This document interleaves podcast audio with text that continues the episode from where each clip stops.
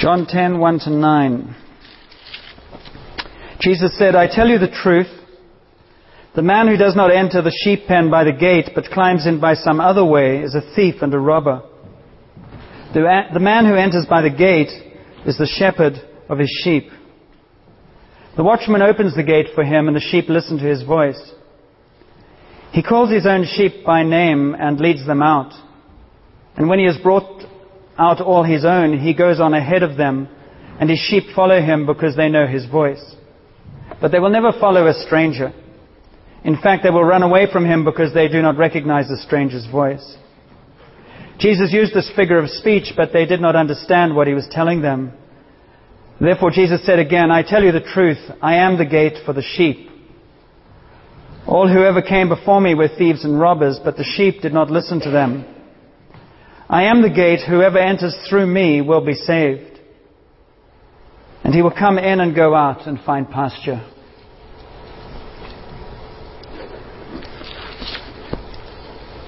Lord, we want to listen to you this morning. We, we call ourselves and we are proud to be your sheep, and we pray that you will speak to us and teach us how to listen more carefully and be able to follow you along the paths that you have for us to walk in, that we might live in that place of pasture, of feeding, of wholeness, and of safety as we abide in you. So we ask your Holy Spirit to breathe into this word your life that will sustain us. To the glory of Jesus we pray. Amen. One of the themes we, are focusing on and tends to be a little edgy for us is this, thing of, uh, this theme of listening to God, of prophetic uh, words and speaking, hearing God speak.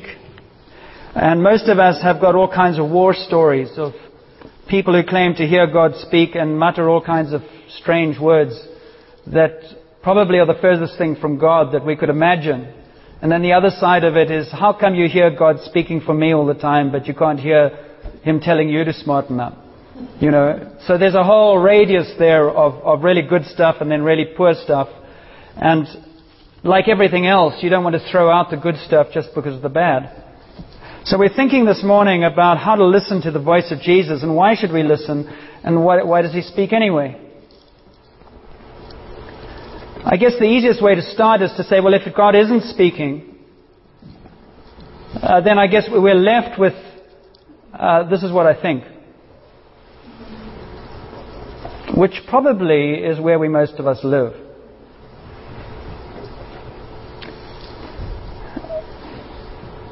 Most of what Jesus did and spoke and taught met with surprise, met with unbelief, met with, you can't be serious. I'm not sure 2,000 years ago people were that different from us, and I'm not sure that we would give much different a response today. Are you? So the, probably the one thing I know in a conversation with Jesus is I'm going to be saying, you can't be serious. And I just wonder when we last said that. Because I think we've got into a culture where God wouldn't expect that. He wouldn't demand that. He wouldn't lead there. It's uncomfortable.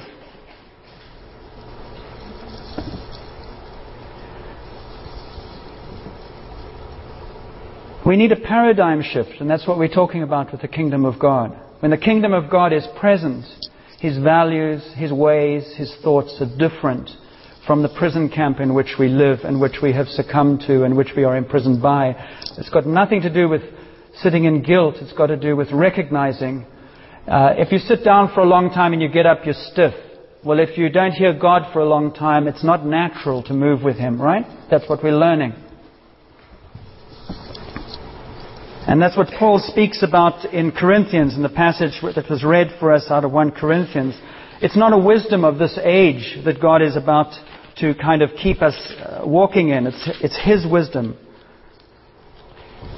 We speak of God's secret wisdom, a wisdom that has been hidden and that God has revealed. Now, that's not a Gnostic wisdom, which is the, uh, arose in the New Testament times and in the first few centuries where people said, I've got secrets.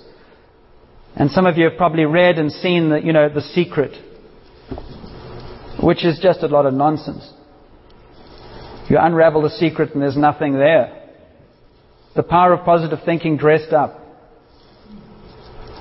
And Jesus came to reveal the secret wisdom of God, which really was meant to be revealed all the time, but we lost touch with that. And so Paul's saying the Spirit is what speaks the truth into the life. The Spirit is the voice of God speaking into the prison camp, as it were. The Spirit is the same yesterday, today, and forever. So it speaks the words of God into the present. It interprets. And Paul says, No eye has seen, no ear has heard, no mind has conceived what God has prepared for those who love Him. And we spend all our time working out what God has prepared and deciding what it is. I mean, we love singing songs. His thoughts are not our thoughts, but I'm telling you what he's thinking right now, and it's nothing that's going to challenge me. Thank you. We've got to laugh at ourselves because we are entrenched in our stubborn self-centeredness, aren't we? Well, I am. I'm very happy for the rest of you. I had a picture as I was preparing this about, you know, talking about listening to Jesus and why we should listen to Jesus. And I get pictures actually driving over here half the time. Um, and it was like the Lord saying, you know, a lot of the people and a lot of the church are like they, they hold their Bibles and they read their Bibles and they walk backwards into the future. Because they study what I've done. And if you actually look into the scriptures and you look into every account of God meeting people in the scriptures, what do you have? You have God facing people forward and leading them forward. So what the scriptures are, are an account of how God works with people and He always leads them forward. And if you hold up the scriptures in the wrong way, as the wrong authority, you walk into, history, you walk into the future backward. Because you have a wonderful understanding of what used to be, what might have been, what was, and what should be, but you actually never go forward because God leads you as the shepherd. And the eastern shepherd, the, the shepherds in the Middle East go in front of their sheep. They don't drive them like Western pastors. you don't drive sheep, you lead them. And so we need to hear God's voice because hearing God's voice helps us to walk into the future He has for us as individuals and as a church. So that's what we're talking about. Remember the guy who was blind and he was healed by Jesus? And the authorities, all the spiritual people said, what, what, what's going on here? I mean, they weren't thrilled that the guy was healed from blindness. They were just quite insecure about the fact something had happened outside of their control. And what does he say? The simple blind man goes, I don't know. All I know is I was blind and now I see, and this guy Jesus did it. That's what Jesus, I think, likes to do. He likes to surprise us, he likes to bless, and he likes to do what we can't do. But God is incredibly relational. And you can't lead well, you can lead a horse to water, but you can't make it drink. You know this phrase. You can lead a Christian to the Spirit, but you can't make it dance, you know. All the miracles, people started off in the natural and it ended up in the supernatural. The blind man cried out, Help! The woman touched Jesus' garment. She, she did that. Peter got out of the boat. And our biggest reason why we're not seeing more is we won't make those first steps. Because I want to know. And I don't see why I'm the only one who should have to struggle along without seeing it either. You know, we, it's, it's just a principle. Moses, go. Well, there's a whole sea in front of me. Throw your rod in. I can already see the dust of the enemy. It's not like he's giving you a lot of time. And that seems to be irritatingly God's sense of humor. It's called learning faith. Trust me, you know.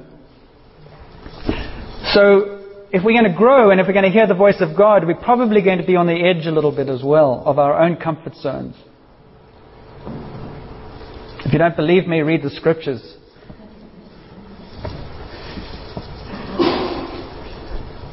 So that a faith that is merely rational and explainable and believable is probably like a prune. It's kind of shrunken down to religion. It's not life giving. So we want to press in further to hear God speak. And say, Lord, we want to follow you, the shepherd, but we need to hear your voice. We need to know what your voice sounds like. Because I believe the Lord says to us, use my scriptures, absolutely. Get rooted in the scriptures, but face forward.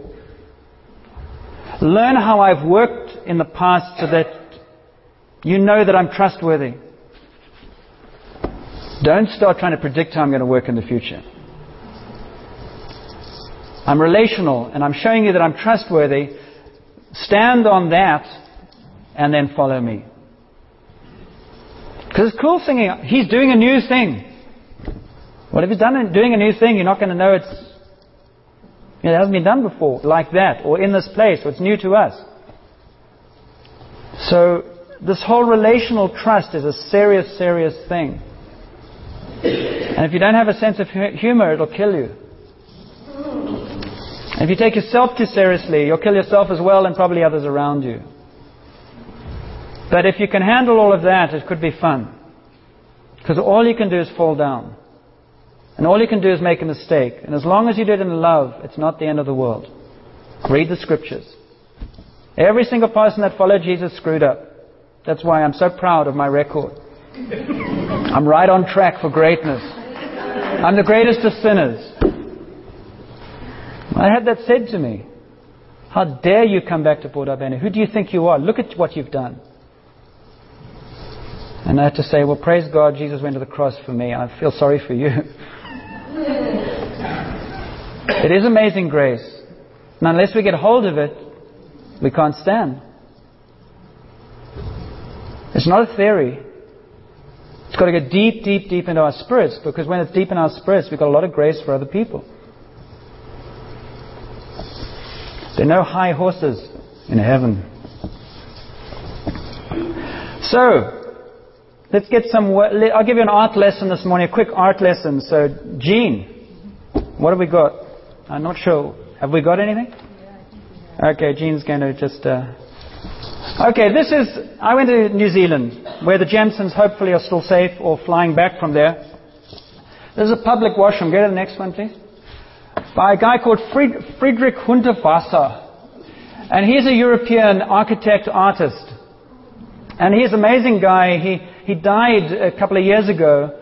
And his one philosophy was uh, nature has no straight lines, and neither will I design anything with straight lines. And so he did all these very eclectic designs all over the world. He did art and architecture combined, very unconventional, didn't keep to the rules. He used to say, "Why? Who said you you can't do it?"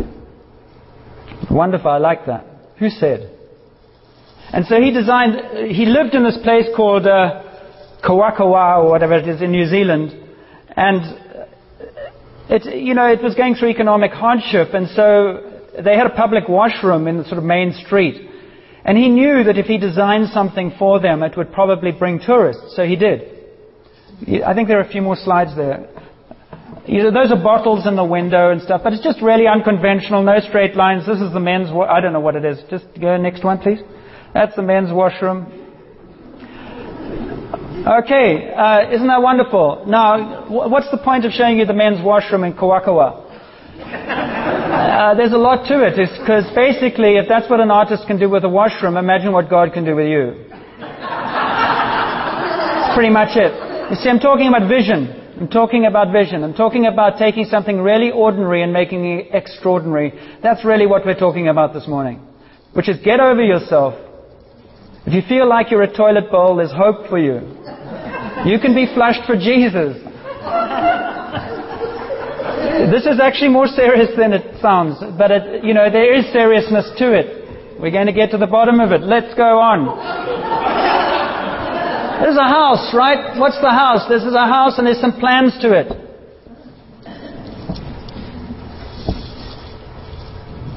That's all I'm going to say about that. If you want to build a house, you have plans, you follow the plans, and you get a house. You have a vision of what you want, and you have plans. Next slide, please, madam. Beautiful. This is amazing. This is in Paris. This is Rodin, the sculptor. It's the hand of God. You go there. I went there, oh, when? Long, long, long time ago. Um, and, and this blew me away, as Fred would say. It really did. Sorry, Fred. I couldn't resist that. but you know, is the, the hand of God. Show the other one, please. This is granite. And out of this granite, he does this incredible uh, carving of Adam and Eve being created. And if you look at, you can't see it there, but the back of the hand, you can see the vein down the back of the hand. And just the incredible softness of the granite that's been carved and the ruggedness of the granite that hasn't been touched. And Rodin said this, he said something very similar actually to Michelangelo. He said, I choose a block of marble and I chop off what I don't need. Michelangelo said, I saw the angel, I saw the angel in the marble and carved until I set him free.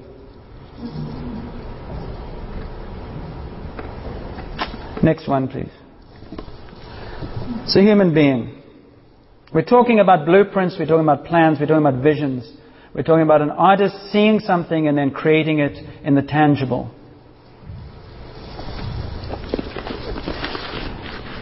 And you know where I'm going, don't you? Psalm 33.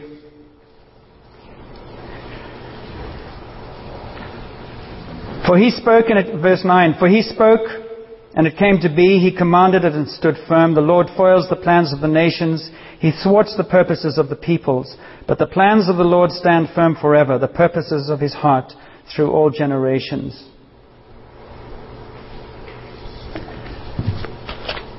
Coupled with 1 Corinthians 2, which is what we've read. No eye has seen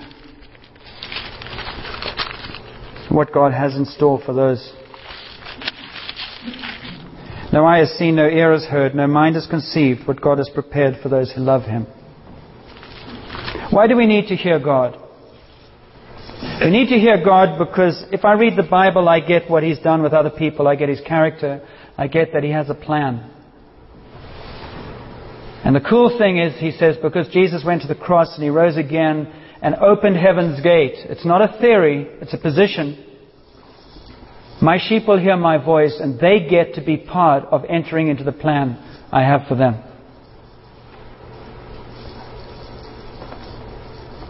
And if no eye has seen or conceived of what God has, then how on earth am I going to know unless I hear His voice?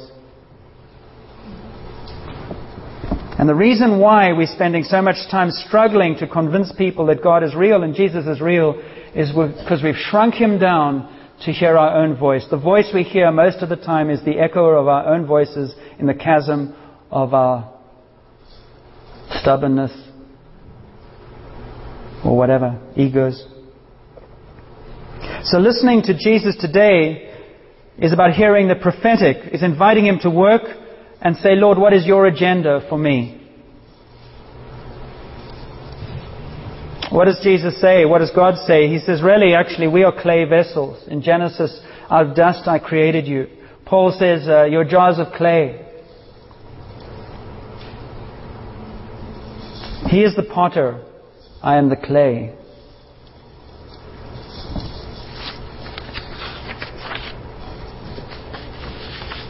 So, how does a potter work?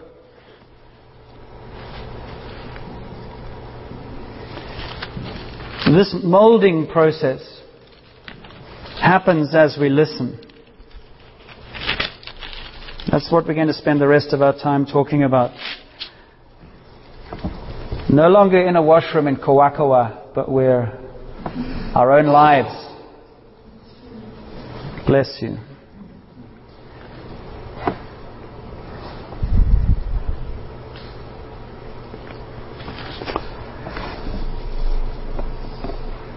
This going to God is not going to the hairdresser.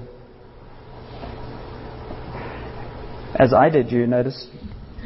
It's not having your head massaged and a nice little shampoo and then, how would you like it, Mr. Cox? Thank you. Just a little trim. Thank you. Or as the woman who was sitting next to me, oh my word. Well, I thought I'd do this and I thought I did that and I actually cut this without looking and oh, uh, you know, half an hour of preening was awful. Don't we come to God like that? Lord, I need this, I need this, a little bit off here, a little bit there, a little tummy tuck. That would be great. Thank you. It's not that. It's, Lord, here I am. This is my vision for me, Lord. Yeah. How depressing. What happens to clay? Clay gets hard if it's not worked. So it has to be soaked. That's why God gives us His Spirit. God's Spirit is that which softens us, enabling Him to mold us. And so the first thing to do to listen to God and have Him work is to allow Him to position myself where His Spirit can soften me to His voice and to His work. And if you've watched a potter at work, you'll know when they finished working, they drape damp cloths over it to keep it moist so they can work some more later on, to keep it pliable. Remember when Jesus began his ministry, the Spirit descended upon him like a dove, and John said, I saw the Spirit descend and remain upon him. The Spirit remaining upon someone is what keeps them pliable and open. Another word is to abide in. Romans, uh, John 15:4, Jesus talks about that with the vine, and it also can be used. Uh, he says, "Unless you remain in me and I remain in you, if a man remains in me and I in him, he will bear much fruit. Apart from me, you can do nothing, or you can do a lot, but nothing that counts." So that abiding in Jesus is the same as putting the wet cloths over the clay.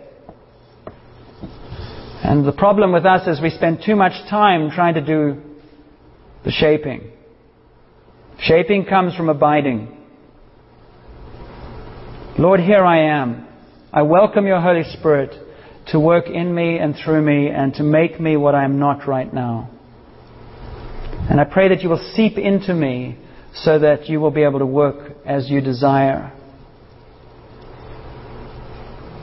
And if I'm afraid, Lord, I bring you my fear. That's why we need prophetic words. We need words of encouragement. What's the word that's so often spoken is don't be afraid, fear not.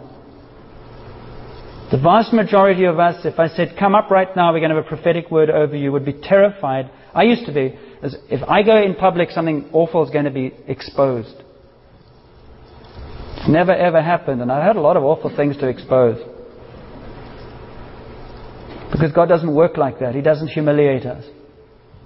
He loves us way beyond what we deserve. And He speaks words of love to draw out life, not words of condemnation to crush us. He will never speak a condemning word to you prophetically. If you ever hear one, rebuke it in the name of Jesus. It's not of God.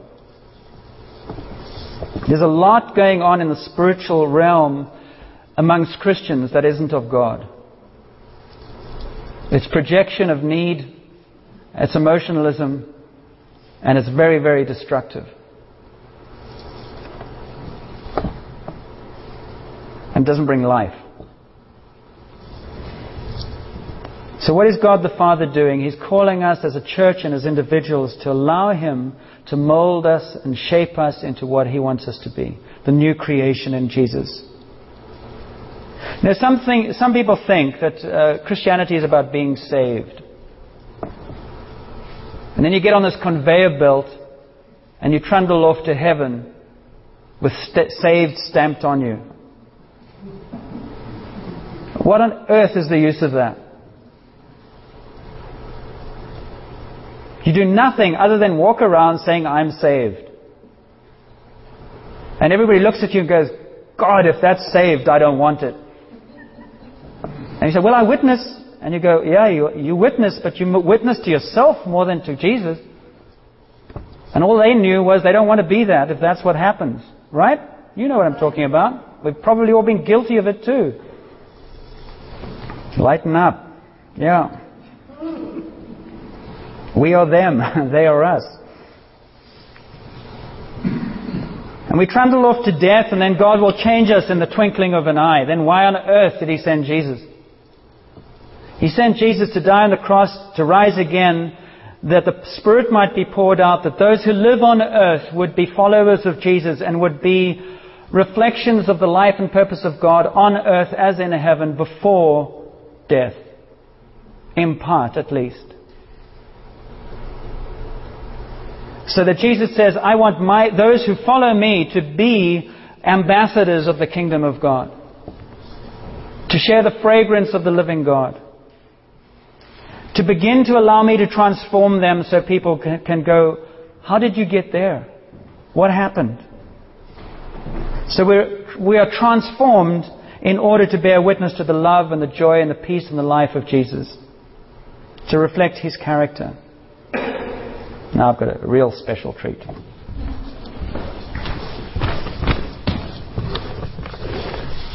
Look at that. Isn't that cool? It's from Brock. He made it. It's a block of wood. People are very polite. They don't know whether I'm serious or not, Brock. So they think, you know, maybe he did, and this is some abstract thing, and uh, Man, it's beautiful. Well, they put this in the Tate Gallery and they call it block of wood, and people go, "Whoa! I've got to have that in my house."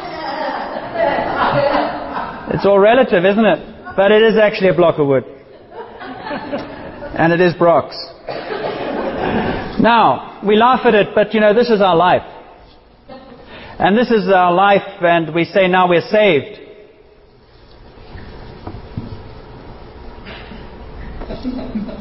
So we're a block of wood that's saved.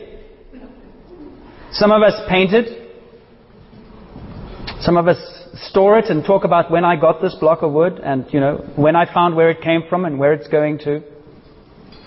And I'm so thrilled that one day this block of wood will be changed in all glory.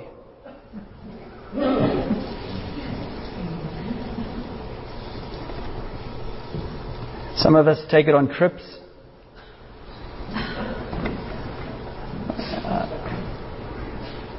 and we show it to others and say, look what God did for me. And other people see the block of wood, like the emperor with no clothes. Some of us dress it up, some of us try and do a little carving ourselves. Some of us feel better than others about what it's like to be a block of wood.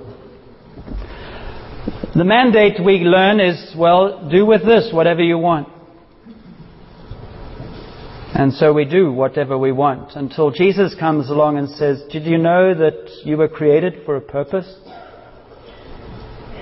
Did you know that you were given this life by God for a reason? And one day you're going to stand before God and He's going to look at what He gave and wonder what happened to it. He's going to say, What have you done with what I gave you?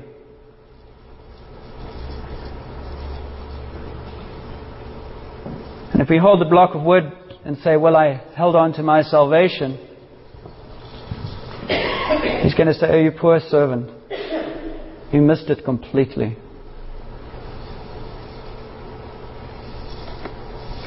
You see,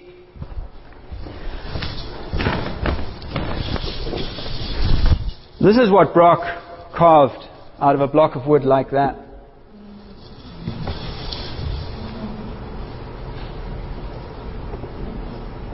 I couldn't do that. Couldn't come close. You only have one life. You only have one chance. Only one carving. So there are two options. You pick up a chisel and you hack away yourself. You protect the block of wood. Or you get a master craftsman to help you. And Jesus came into the world to say, My dear children, with that life came a master craftsman. You were never intended to hack away on your own. If you let me get my hands on you, that's the vision I have for you. It'll be different for everyone. Who are you in the eyes of the Lord? That's why you need prophetic words. Because most of us haven't got this even in our sights. We're whining about this block of wood, we're whining about all the other stuff, and he's saying, I need to speak into your spirit what I see. And that will come to be as I speak it. But you won't get there naturally. You won't dream it up from yourself because you can't. Another architect, a guy called Frank Wright, said uh, something like, You can't create, a river can't flow beyond its source, above its source. A human being cannot perceive the things of God. He can only perceive how high the human being can go. So God, I come to God, and He looks at this, and He says, Oh God. And Jesus or the Spirit says, Talking to me? Who, who, who are you talking to? There's barnacles here, and oh my word. But I'm so glad He's come. I'm so glad He's in my hands at last. So there's no condemnation. It's just, Jesus, you and I call the Holy Spirit Bob. Um, and we let's let's do something because this is what this is what we have in mind for him. So God adjusts his spectacles, and he, he gets out because it's really clay that he's working with. And he says, "Look, uh, Holy Spirit, I'm going to drape you over him for a couple of days, or maybe a month or two, and then we'll get to work. I hope he stays there, because the only problem with this is that God is highly relational, which is a real pain because it means I have some responsibility. And my responsibility is stay on the wheel. Because what happens with blocks of wood or pot, let's pretend this is clay, but a block of wood, you know, just keep the analogy going there. Jesus, please work with my life, but I don't want to lose anything. Oh. I want to become like this with all of this. Oh. So you're going to be a square, oblong duck. It's all going to be in the imagination. Because I can't touch anything. I can't shape anything. It's all going to be spiritual. I don't think that works because Jesus didn't go to the cross in an abstract form. And so God is calling us to trust Him as He seeks to mold us and to make us into what He sees and what He desires which is much, much nicer than anything we've ever imagined.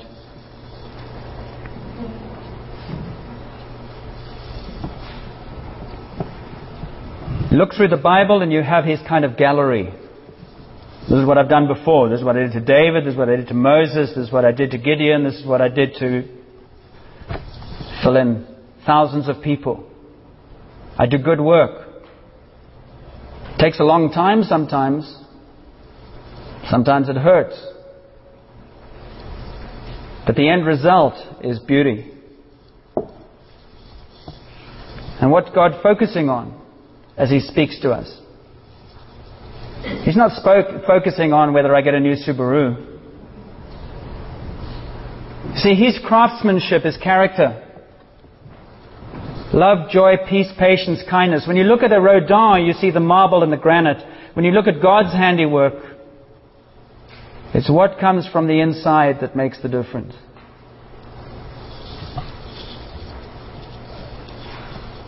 How does He produce love, joy, peace, patience, kindness, self control?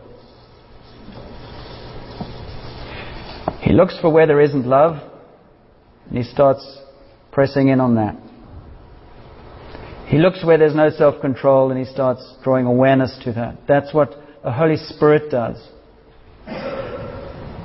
Sometimes we think, oh, we're going to do it all now, we make all these resolutions. It's absolutely absurd. We need to abide in Jesus, hang around with Jesus, allow Him to put the cloth, the moisture of the Holy Spirit on us, which just says, Jesus, here I am, I worship you, I thank you that you're a master craftsman. I mean, look, if I was this block of wood and I had Fred come up to carve this thing, and the master craftsman, if Fred was doing it, I'd go, hey! It's going to hurt even more. If it's the master craftsman, it's going to hurt, but I go, at least I can expect there's going to be something at the end. Right? Right. Thank you. So worship is about encouraging myself to entrust myself to the master craftsman. Our biggest battle is we want to keep everything. Lord, I love this. I love this little thing here, and I love this part. And he goes, Well, if you have this, you won't have that. It's called dying to self. It's part of the molding process. So, how do we know where God's working? Ask Him, bless Him for His love for you, bless Him for where you are right now.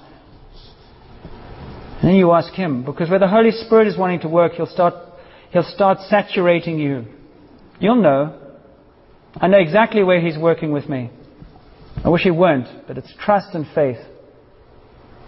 And guess what? Half my life is a blind walk right now. I could give you a long list of stuff, and you probably can too, but the only thing I know is there's no walk towards this without cost, without sacrifice, without struggle, without enormous joy, but also without inconvenience. It just doesn't happen. And the reason why half our churches are empty and half of our lives are so despairing is because we want, th- we want this without sacrificing any of this. And if you listen to your own voice, you'll end up with a painted version of this. Because you'll never press in when it gets tough. And we miss out. That's what he wants to do for the church. That's what he wants to do for our individual lives. And once you've started along this road, and once you've felt the touch of the master craftsman, you can endure. Because he'll show you, hey, I've just done a feather. And you'll see the feather. And you go, that is cool. Do another one. It's a love relationship. It's not brutalizing the wood. It's a love relationship. Setting free that which is inside that I've created for you.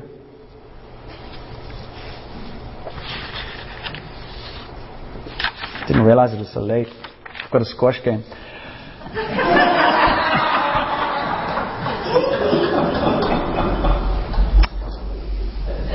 but I hope, I hope and pray that we will be encouraged to hear the voice of the Lord. He wants to speak to us in the present so that we become, can become what we are not based on the scriptures. He said, My sheep hear my voice and they follow me. We need His Word so that we test the voice against His Word. But guess what, too? Sheep don't just learn the voice on their own. A little lamb is born, follows its mother, who follows the shepherd. And the sh- little lamb learns how to follow the shepherd. Nice to see you, Gary. Welcome to the. Sh- um, and we need one another to help us follow. We need one another to help us uh, follow the shepherd. And that's why I'm so adamant or so, well, that's too strong a word, that's the old John. I'm so uh, wanting to encourage us to be, to be part of house groups, to be places where the potter can work. And as we break bread together, I pray that we'll say, Lord, what, what are you saying to me? Where are you leading me? Where are you shaping me? Don't focus on the pain of getting rid of the excess wood. Focus on what has been created and released once that excess is gone. And trust Jesus that what He's doing is more beautiful than you or I have ever seen. And it'll always be around the gifts of the Spirit love, joy, peace, patience, kindness, self control. all that stuff. That's what God's artwork looks like. And if you can't really work out where you think God wants to work in your life, ask a friend or a spouse. And I'm sure He'll speak through them for you. But it's something that's never going to end. So it's a journey into increased beauty. Satan's voice draws attention to everything you're losing and the sacrifices that you're making. Jesus' voice says, But this is the pearl without price. Why would you hold on to that when you can have this? And that is the work of the Spirit.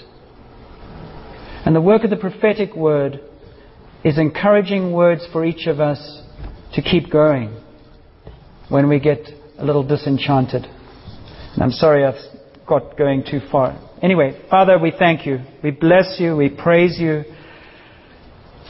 for your patience, for your love, for your incredible artistic ability with our lives. That you can take any life and redeem it and renew it and reshape it into something quite exquisite. we ask you to forgive us where we've been afraid of you, where we resisted you, where we keep trying to take the tools from your hand and control the process. We pray for patience. Sometimes you just need us to soak. Sometimes you need us to heal. Sometimes you need to do the surgery. We just pray for patience and expectation.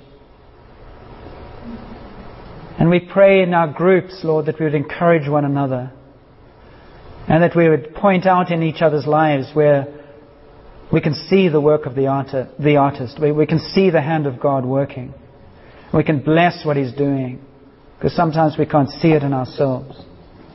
And we pray for this church that, Lord, you will lead us and you will guide us and you will lead us into a future we don't know of. But we trust the one who led Moses and the Israelites out of Egypt. We trust the one who led his disciples across the hills of Galilee, through the cross, and around the world.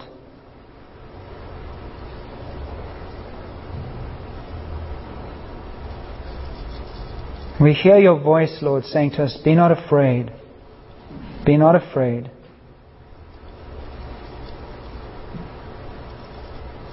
As you who are evil know how to give good gifts to your children, how much more will I? If you ask for bread, why would I give you a stone?